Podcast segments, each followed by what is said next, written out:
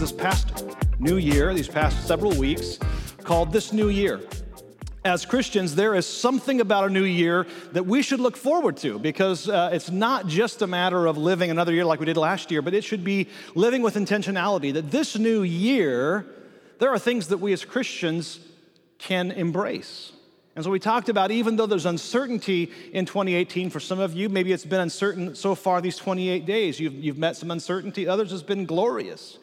But how we can face this new year with hope. We talked about having a living hope, that we can have a living hope because a living Savior holds your future. So no matter what you feel about 2018, Jesus has got you. All right, he's got it covered. We can have a living hope because a living Savior does indeed hold your future. We also talked about how this new year I can be holy. There is something about having that living hope that should lead to holy living, that we should live differently because Jesus has given us hope. And so we talked about being holy and how, as culture increases in its hostility toward Christianity, the church's increase not, should not be in returning hostility, but should be in holiness. So they will see what we do and go, wow, that is, that is something I want to know more about. We'll talk more about that today. And then we also talked last week about I could submit. This new year, I could submit because you can't fully live for God and live fully for yourself. All right? You've got to dedicate your life completely submitting to His Lordship and also submitting to others, yielding your will, your way to Christ and to those that He has called us to serve. And so we talked about this new year, we could submit. And the purpose of submission is so that God can change us, right? That's got to start here first. So God can change us and then change the things around us by working through us. And that's what we talked about when it came to being submitted. So the reality is, if we made it our goal this year, and we're going to end the series today, if we made it our goal this year to have a living hope and to be holy and to live submitted lives before Christ and others, what might happen if we did that? What might occur around us if we really took seriously doing those things? Because several times in his first letter, Peter, which we've been in First Peter, in case you want to find your way there now in the Bible, we've been in First Peter. Several times in his letter to the Christians that he is writing to, he has said, Friends, there should be a difference between the way you live your lives and our culture. That there should be something about our attitudes and our actions that create a response within the watching world as we yield ourselves to Him, as we live out our faith in the context of our culture. There should be something about us that is different. Let me show you some verses from 1 Peter where he talks about that. Uh, 1 Peter chapter 2 verse 12, live such good lives among the pagans that though they accuse you of doing wrong, they may see your good deeds and glorify God. So living in such a way that people would see that and even glorify God. Jesus talked about that as well, didn't he? Let your light so shine before men that may see your good deeds and glorify your Father in heaven. 1 Peter chapter 2 verse 15. For it is God's will, this is what we are supposed to be doing, that by doing good you should silence the ignorant talk of foolish people. Isn't there a lot of talk about Christianity? A lot of that talk is ignorant talk, isn't it? People who just don't know. We've given them plenty of ammo. There have been a lot of Christians who have been nutty, who have been kind of wacky, but for the most part, we should be able to silence their, their criticism because of living holy and righteous lives, honoring God and honoring those whom He has called us to love. 1 Peter chapter 3, verse 1, he speaks about relationships. He speaks particularly to wives. And he says, Wives, in the same way, submit yourselves to your own husbands, so that if any of them do not believe the word, they may be won over without words by the behavior of their wives. So, some of you wives, you're praying for your, your, your spouse to come to know Jesus. Keep living the life that is the living word and how you treat them, how you love them, how you respect them, how you pray for them. 1 Peter chapter 3 verse 15 tells us this, always be prepared to give an answer to everyone who asks you to give the reason for the hope that you have. We're going to come back to that one today. That's kind of our anchor text. And then in 1 Peter chapter 4, he says, uh, in verse 4, they are surprised, as in this is the, the, the culture, they are surprised that you don't join them in their reckless, wild living, and because of that, they heap abuse on you. The reality is, some of you know what that meant. When it came to following Jesus, you kind of had to say yes to Jesus and no to your past, and no to your reckless way of living, and some of your friends criticized you because of that. The point was there was the difference. Otherwise, there would have been no criticism, right? If you had received Christ and just went back to live in the same way you did before, there wouldn't have been any difference. therefore no criticism. His point was there should be a noticeable difference in you to the point where your friends you used to party with say, What's going on? And they may even give you a hard time. Why? Because there's a marked difference. What Peter's implying is that the way in which we live our lives, live out our faith and culture, should stand out from that of the rest.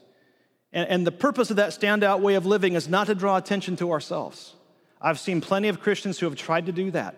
It's not about drawing attention to yourself. It's about living out in such a way that Jesus gets the attention in the way that you live. In fact, in John chapter 17, verse 16, Jesus reminds us of that.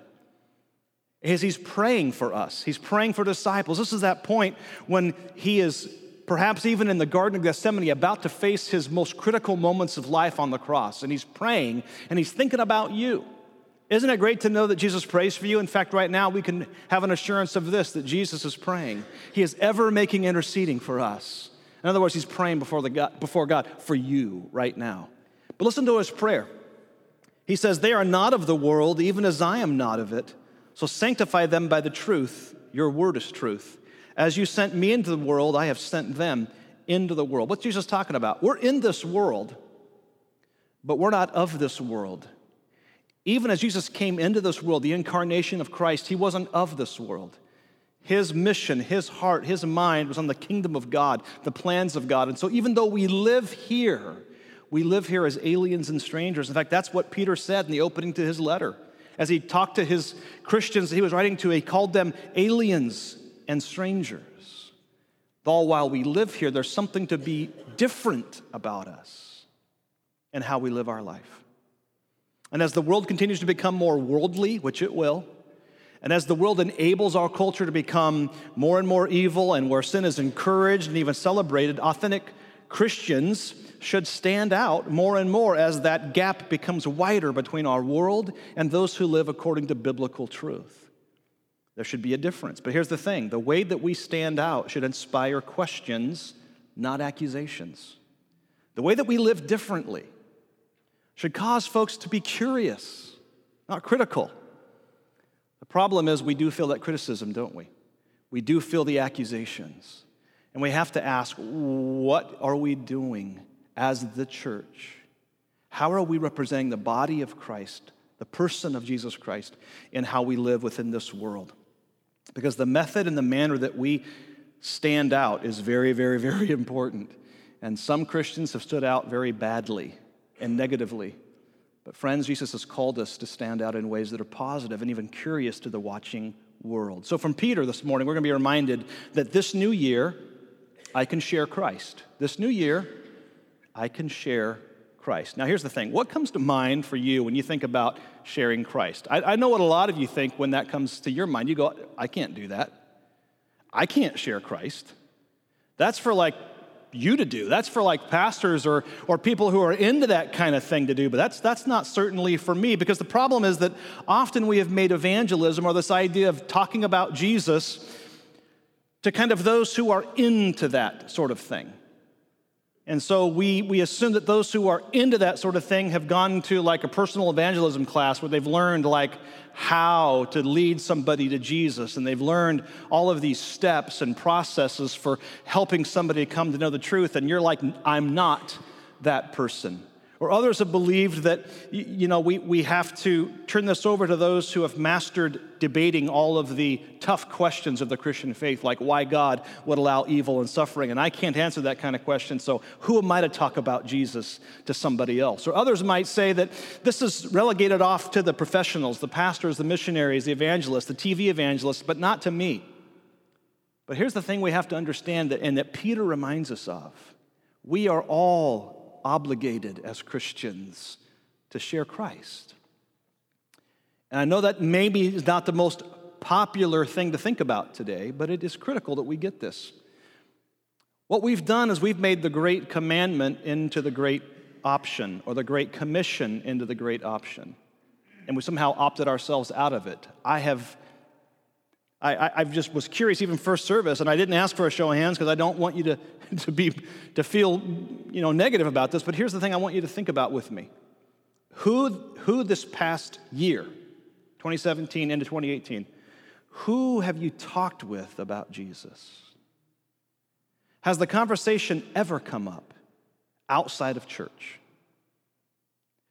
If our main mission as believers of Jesus is to share our faith, and if that, by the way, is something that I will stand accountable for someday before Jesus, I mean, we love the fact Jesus died for us. We, we embraced that for ourselves. But I'm going to stand before him someday and give an account of what I've done with him in my life.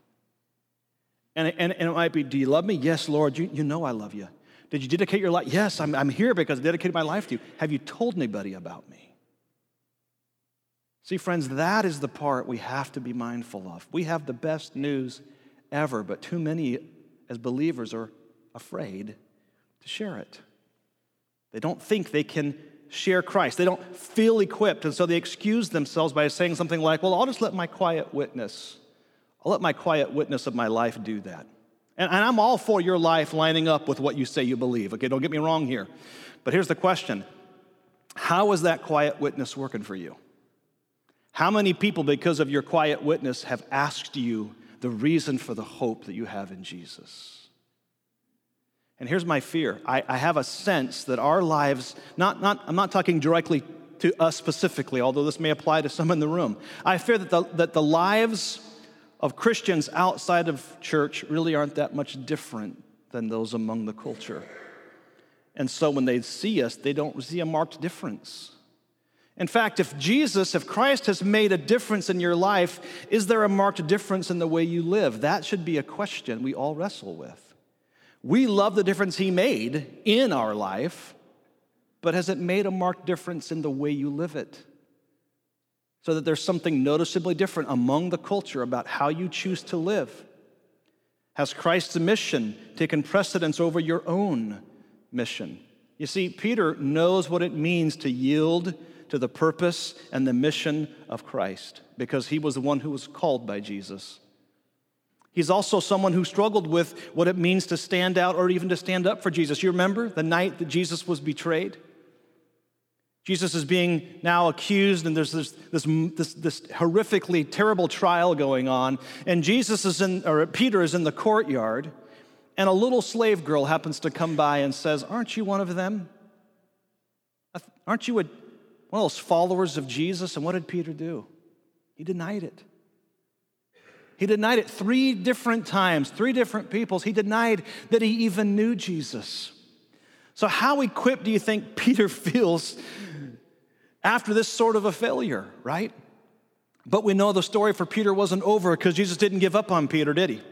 After his resurrection, he, he commissioned Peter once again. He restored him. And then on the day of Pentecost, he was empowered with the Holy Spirit to become a witness. And he was a very different man. And so Peter draws upon his own experience of failure, of living a life of self preservation rather than honoring Christ as Lord. He takes all of that history, and now by the power of the Holy Spirit, he's been changed. And now he says, Church, I know what it's like to feel like you want to watch out for yourself. I know what it's like that when the world is looking at you and asking the big question, are you, a, are you a follower of Jesus? I know what it's like to not stand up under that and say, Yes, I am.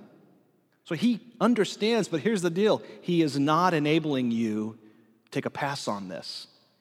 Even as he knew out of his failure, Christ would use him continually into the future of the church. We see him in the book of Acts and, and, of course, his own letters. He's a very different Peter than he was in the Gospels as we read about his life. Why? Because God got a hold of him in a very powerful way. And because of that, he became a great witness. In fact, he says this in 1 Peter chapter 3. Open your Bibles there if you would. If you have your smart devices, you can use the YouVersion Bible app. If you have that app on your smart device, you just simply go to the menu, more options. There's a thing called events, and if you click on that, neighborhood church ought to be one of the things there, and all of our notes and passages are there for you as well. But hear the word of the Lord. 1 Peter chapter 3, verse 8. Finally, all of you, be like minded, be sympathetic, love one another, be compassionate and humble. Do not repay evil with evil or insult with insult. On the contrary, repay evil with blessing. Because of this, you were called, so that you may inherit a blessing. You got to remember as we pause here that he's writing to an audience of Christians who are being persecuted for their faith. And we're not just talking about being teased, okay? We're talking about people who ultimately would lay down their life. Peter being one of those who, not too many years after the writing of this letter, would die a martyr's death because of his faith and belief that Jesus Christ is Lord.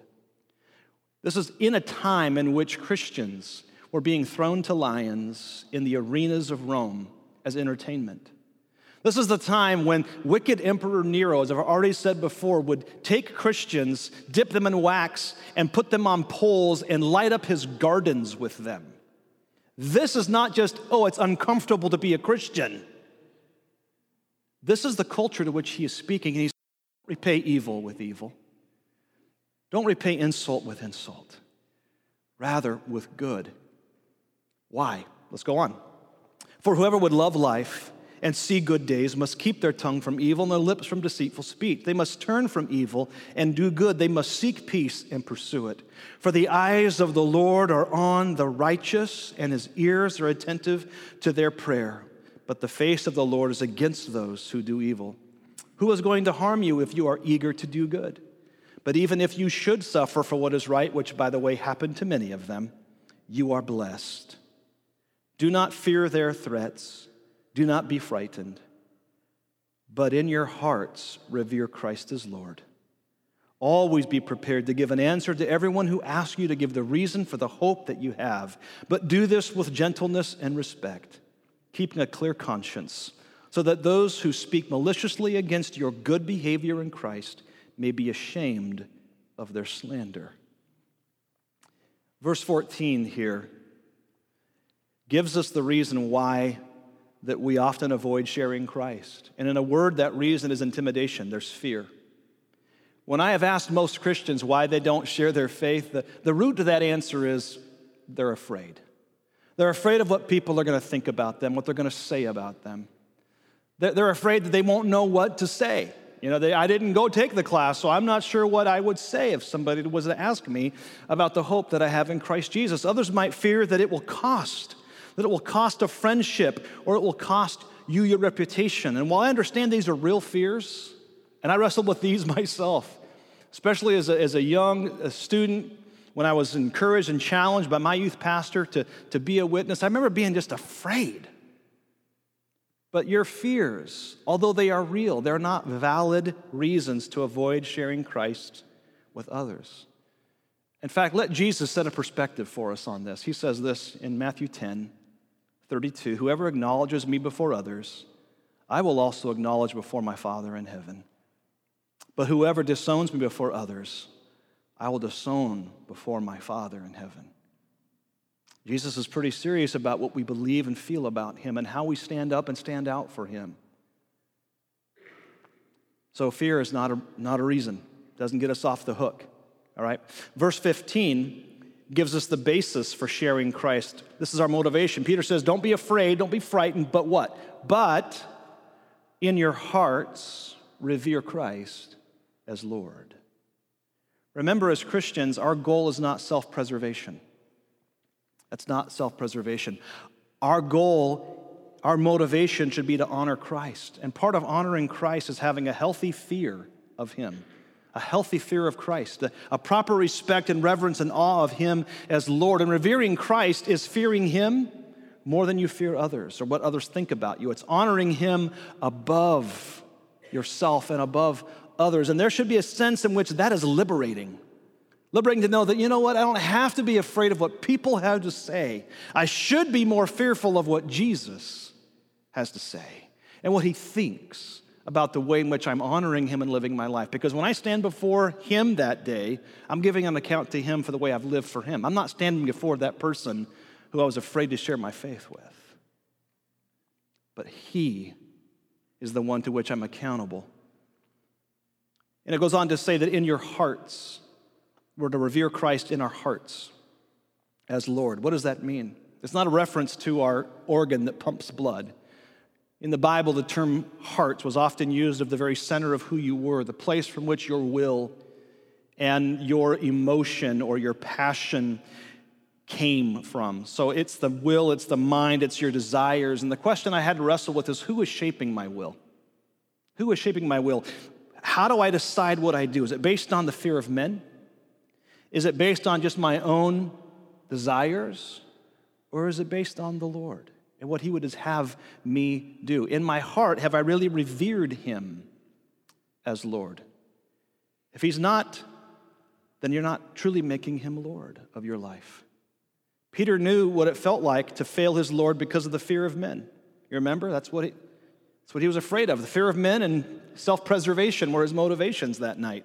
When he said, I don't know that man, I don't know this man, three times, and his goal was self preservation. He was afraid. He knows what it feels like to face the same fears you do. But here's the thing he's never going to do that again. You know, he, he was restored by his Lord, he was empowered by the Spirit, and he was never going to let that thing happen again. Instead, he was determined that he would revere Christ as Lord with all of his will, his mind, and his desire. So, are you revering him as Lord with your mind? Ask yourself the question what do I find myself thinking of frequently? Where's my mind wandering? Is he Lord there? Is he Lord over your will? That's determined by the things that you do, and the things that you do leave a trail. And they would say, Yes, I'm following him as Lord, or No, I'm not. But in my will, the way that I choose, is he Lord? And in the passion, that's the reason why we do what we do, right? The desires that we have. Is it honoring him with all that I have? I, have I set him apart and revered him as Lord? In fact, I love that word to revere Christ or to honor Christ as Lord. It reminds me of a, marriage relationship. You know, Trisha and I, before we got married, we dated. And many of you remember what it was like to date your spouse. You were young and carefree and in love, and it was wonderful. But you remember that point when you were moving toward marriage. And when you were moving toward marriage, you were moving toward this C word that sometimes people have a hard time with called commitment. Dating was pretty easy, you know, just in case it, you didn't work out, you could just kind of break up, right? It was, it was a lot easier, so to speak. But once you came to that point of saying, I am going to commit before God in marriage to you, what begins to take place is now your spouse has been set apart in your heart as the one and only one who receives that intimate love. You're not dating anymore. You're committed. And what we're doing in our hearts is we're setting apart our spouse. I set apart Trisha as my wife, and nobody else is going to be that role. She is my wife, and my devotion and my love is to her. And we know what that means in a very practical, relational kind of way. But here's my fear there are a lot of people who profess to be Christians who are simply dating Jesus still. Let me explain. They come on Sunday, they sing songs about him. They high five him during prayer or whatever. But they're dating Jesus because they go back home from that moment, and, and what happens? Their hearts aren't fully devoted to him. They're dating other things. They're dating their own passions or lusts or desires. They're dating their own ambitions. Jesus is not interested in your courtship, friends. He's interested in his lordship over your life. And this is the thing that we have to come to terms with as followers of Jesus. The only way we will be the people who have the hope filled lives that others see and go, I want that, are the people who really have set apart in their hearts Christ as Lord. And they're committed to Him as holy. They're not dating Him, but rather they're regarding Him as Lord. And this is what he's asking of us. Lordship is the key to godly living. Jesus, in fact, said it this way in Luke 6. I don't have that on the screens for you, but listen to the words Why do you call me Lord, Lord, and do not do the things which I say? So it's time that we recognize the seriousness before us of really submitting to the lordship of Christ, setting apart in our hearts Christ as Lord and honoring and revering and fearing Him above all things. In so doing, He certainly becomes all of our hope.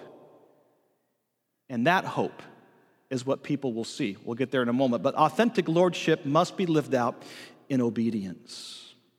Paul kind of got this in 2 Corinthians chapter 5 Listen to the words again. They're not on the screen, but if you're taking notes, you might want to write it down. 2 Corinthians 5. Since then we know what it is to fear the Lord, we try to persuade others. For Christ's love compels us because we are convinced that one died for all, and therefore all died. And he died for all, that those who live should no longer live for themselves, but for him who died for them and was raised again. What's it mean to fear the Lord? It means that we have died, that we have died, that we might live for him. We're not living for ourselves. And in so doing, then his love compels us to be a witness to be a message bearer of the hope of Christ. And that moves us to the next part. Peter says, and this is our, our commission always being prepared, verse 15, to make a defense to anyone who asks you for a reason for the hope that is in you. I like this word, always being prepared. That means it's not like I went to a class once and that's good enough. Always being prepared. What does that look like? I think always being prepared, the Greek word actually means ready for immediate action, conditioned for immediate action. Now, here's the thing some of you know what this feels like physically. All right? There, there was a time, maybe even recently, when you were called upon physically to assert yourself, to do something, maybe to protect yourself, like jump somewhere or do something. And you recognize that you're not as young as you used to be. You haven't been conditioned for that immediate reaction or response, and therefore you got hurt. Ever happened to anybody? Perhaps it has, where you know you weren't as spry as you used to be. And so when you were called upon to be ready to take immediate action, your body, though your mind agreed, your body didn't. And you weren't ready for that. What this is talking about is you are conditioned for immediate action. So, how do we condition ourselves? That means daily. We're in the Word of God. And what a great way to begin this year than being in the Word of God every day. And friends, there's so many tools to help you do that. You have no excuse, right? So we're in the Word, we're praying, we're saying, God, I yield myself to you today. In fact, that's my everyday prayer. Every day begins with God, you are Lord and I'm not. And I yield myself to you today. May my agenda be submitted to your agenda. And may I live with an awareness of the work of the Holy Spirit around me that I might be ready for whatever this day brings. The problem is, too many of us as Christians react to our day. We're not ready. But by praying and making ourselves always prepared, then we can respond to whatever comes to us that day. And that's all the difference in the world. That we're obedient to the work and leading of the Holy Spirit. He says then to give an answer to everyone who asks you to give the reason for the hope that you have. This statement doesn't let any of us off the hook. This statement compels all of us to be people who have a testimony to share. I want you to notice that it doesn't say to be ready to give an answer to everyone who asks you to explain church doctrine. That's not what Peter says. Some of you, you would be like, I don't know how to talk to the, about the Trinity to somebody. Okay, I'm just going to be honest with you and say, I don't know very clearly how to talk to you about the Trinity because it's so mind boggling for us as finite human beings. He's not saying you have to give a defense to church doctrine like sanctification, justification, or all the other fications that are out there. He doesn't say you have to be ready to give a defense for the Christian practices, like why you go to church on Sunday and not Saturday. Or why do you do this? Or why do you take communion? Or what about water baptism? He's not saying you have to give a defense for Christian practices. He also says you don't have to be ready to give a defense for all the big questions that are out there, like why a good God would allow evil and suffering. He's not saying you have to be ready to take on the big questions of the Christian apologist. What does he say? You have to be ready to give the reason for what? The hope. The hope that you have that is something that every Christian follower can do. It doesn't matter if you're brand new to Jesus or you are very, very, very mature in the Lord. All of us should be able to tell somebody the reason we have hope. Why?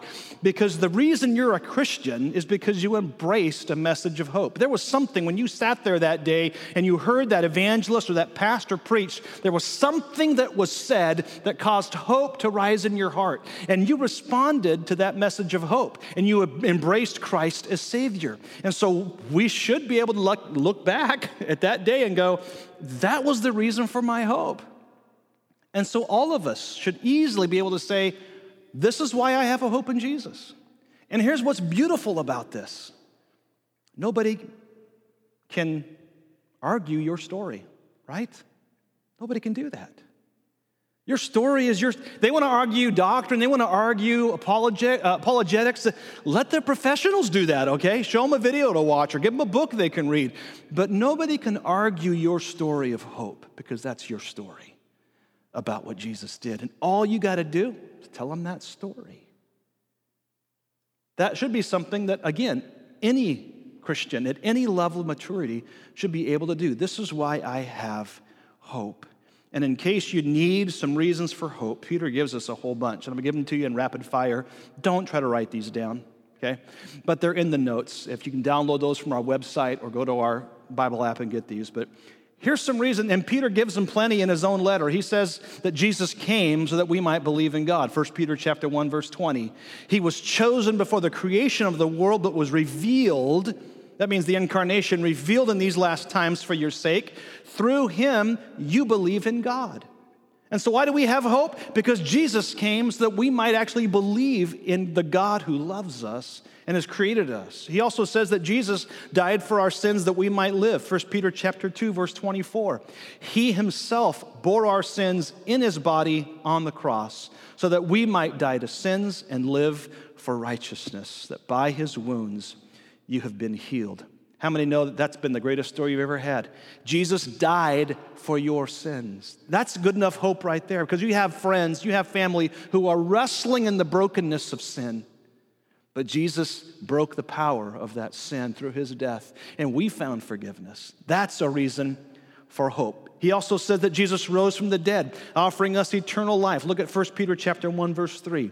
In his great mercy, God's great mercy, he has given us new birth into a living hope. Preached about it already weeks ago, won't go there again. Into a living hope through what? The resurrection of Jesus Christ from the dead. So Jesus rose from the dead that we might have new birth, a living hope, and an eternal life. That's a reason to have hope. That This is not all there is that there's a life that God has prepared for us that is eternal, not within the confines of our human existence. And that is a reason we can have hope. Is this life is not the period to our existence. We can also see that Jesus reigns over all powers and authorities. Look at it in 1 Peter chapter 3. Verse 21, it saves you by the, by the resurrection of Jesus Christ, who has gone into heaven and is at the right at God's right hand with angels, authorities, and powers in submission to him. Listen, Jesus rules with his Father, and that means he is over everything that could ever come against you. That's why Paul could say in Romans, What shall separate us from the love of God? Right? Who could be against us since God is for us? The truth is, we have hope because Jesus is the final authority and all other authority is under his control, right?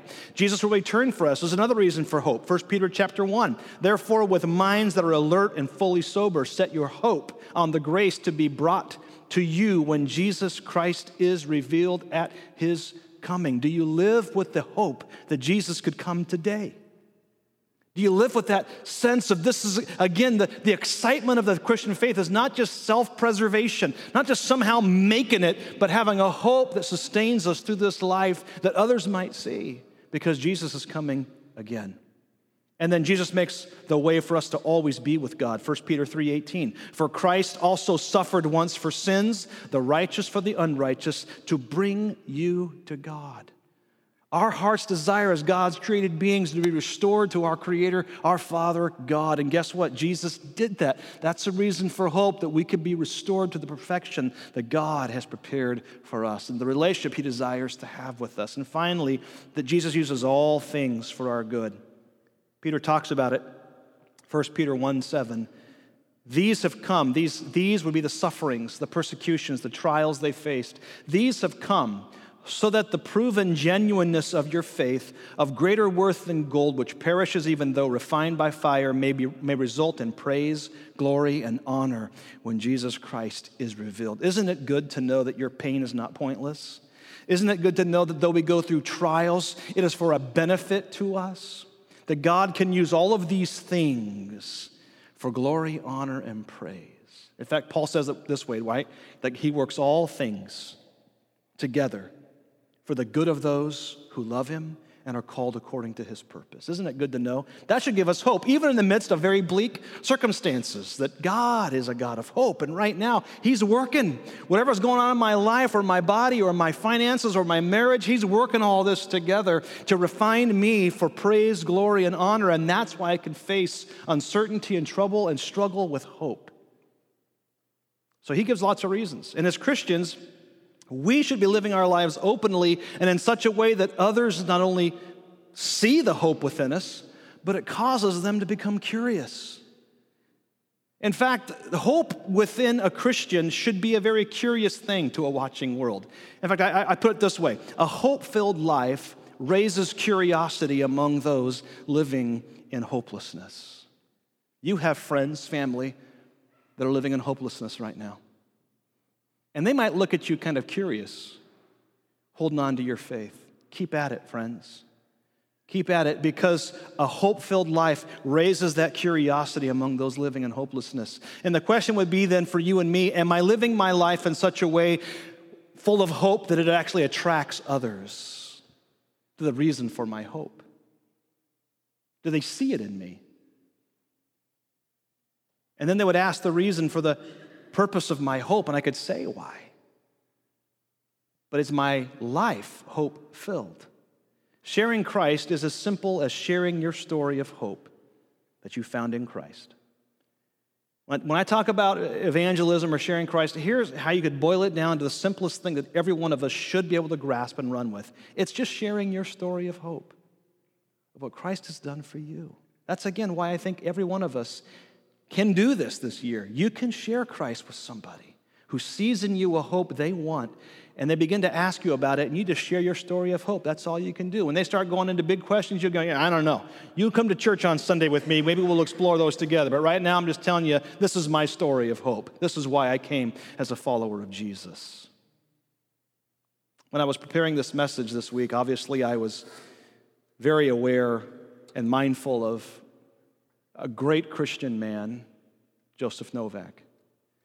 Somebody who was not ashamed of Jesus at all.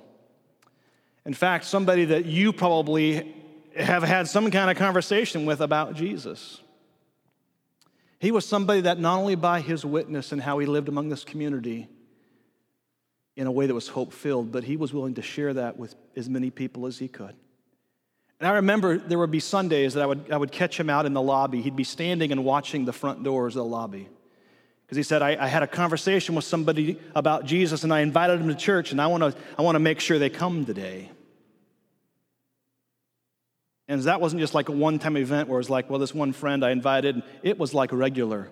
He'd be watching for people that he invited. Conversations he had either at the restaurant or just in being around town, he would talk to people about his hope and because of that, look at the legacy in our community he has left. And I'm mindful of that today, that each one of us should take that same kind of practice in our own life. Who do you know in your family, in your friendships, in your neighborhood? Who do you know that needs to discover the hope of Christ this year? And the secondary question of that then is how are you living in your life in such a way that you are demonstrating that hope for them? Is there a difference? If Jesus has made a difference in your life, is there a marked difference in the way that you are living your life? This new year, friends, you can share Christ. And you share Christ by living a hope filled life in full view of those around you. You share Christ by stopping the dating relationship with Him and seriously yielding His Lord over your life. But, friends, it's got to start with us living hope filled lives in full view of all to see. That doesn't mean you have to put on the Christian t shirts. I wore them back in the 80s. I had them. The Lord's gym, His pain, your gain. I had that one. Maybe you had some of the same. It's not about wearing shirts and cheesy bumper stickers, although, you know, if that works for you, great. I haven't had very many people stop and ask somebody why the bumper sticker says Jesus is Lord. I mean, I don't think that's happened very often. But I do know this your story of hope It's not cheesy, it's real. And when hopeless people see real hope in you, they're curious. Are you a good demonstration of that hope? Let's pray. Father, speak to our hearts right now. I pray for a yielding of the Holy Spirit of God within us.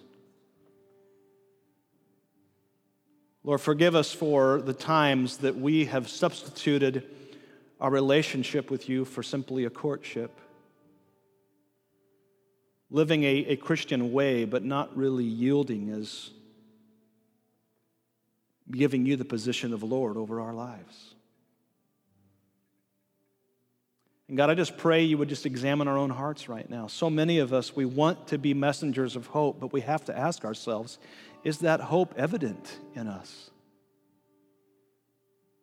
Because, Lord, I know that there are followers of yours who, in the way they live, they just seem hopeless. And that just seems to be an absolute mystery to me how somebody who has followed Christ and found forgiveness can be a hopeless person. But God, so often that's been how we've chosen to respond to the circumstances of life without bringing you into that equation. You are our hope. Facing our life without you in the equation, we will be hopeless. But what our watching world needs are not hopeless Christians, but hope filled followers of Jesus, who, when people see the way that we live lives, they are curious. So, God, I pray you to awaken in our hearts an expectancy to be prepared every day by being submitted to your lordship, being in your word, praying. God, I pray you'd stir our hearts to be ready to give a, a reason for the hope that we have. Because there are friends that we have, co-workers and family members who need that hope. May they see it in us. And may curiosity rise in their hearts. And may we have that conversation where you will guide us by your Spirit to speak our story of hope. Because they can't deny that. So help us, Lord. This year we can share you. We can share you by living our hope filled lives openly in full view of all who are watching. Not to draw attention to ourselves, no, but that you, the hope giver, might shine through us. And Father, I pause in this moment. Maybe there are those in this room this morning who you know you don't have, you don't have that kind of hope in you right now. Maybe you're the one who's been dating Jesus and you like the idea of Jesus. You maybe even like church, but you know you've not yielded as Lord of your life. He's not become that position over you. And maybe He's speaking to your heart today about it's time to get serious. It's time to revere me as Lord. It's time to set me apart in your heart as Lord. And maybe for you, the biggest thing you can start doing is just saying, God, I recommit myself to Jesus Christ today fully. If that's where you're at today, just raise your hand and say, Kelly, that's me. Pray with me today. I need to recommit my life. I'm, I'm done dating Jesus. I'm ready for a commitment. Anybody in the room? Say, that's me. Thank you. Anybody else? I need to get serious with this. Father, thank you for each person in this room who is wrestling with that question right now. Thank you that you have promised us forgiveness that if we confess our sins, you are faithful and just to forgive us and purify us from all unrighteousness.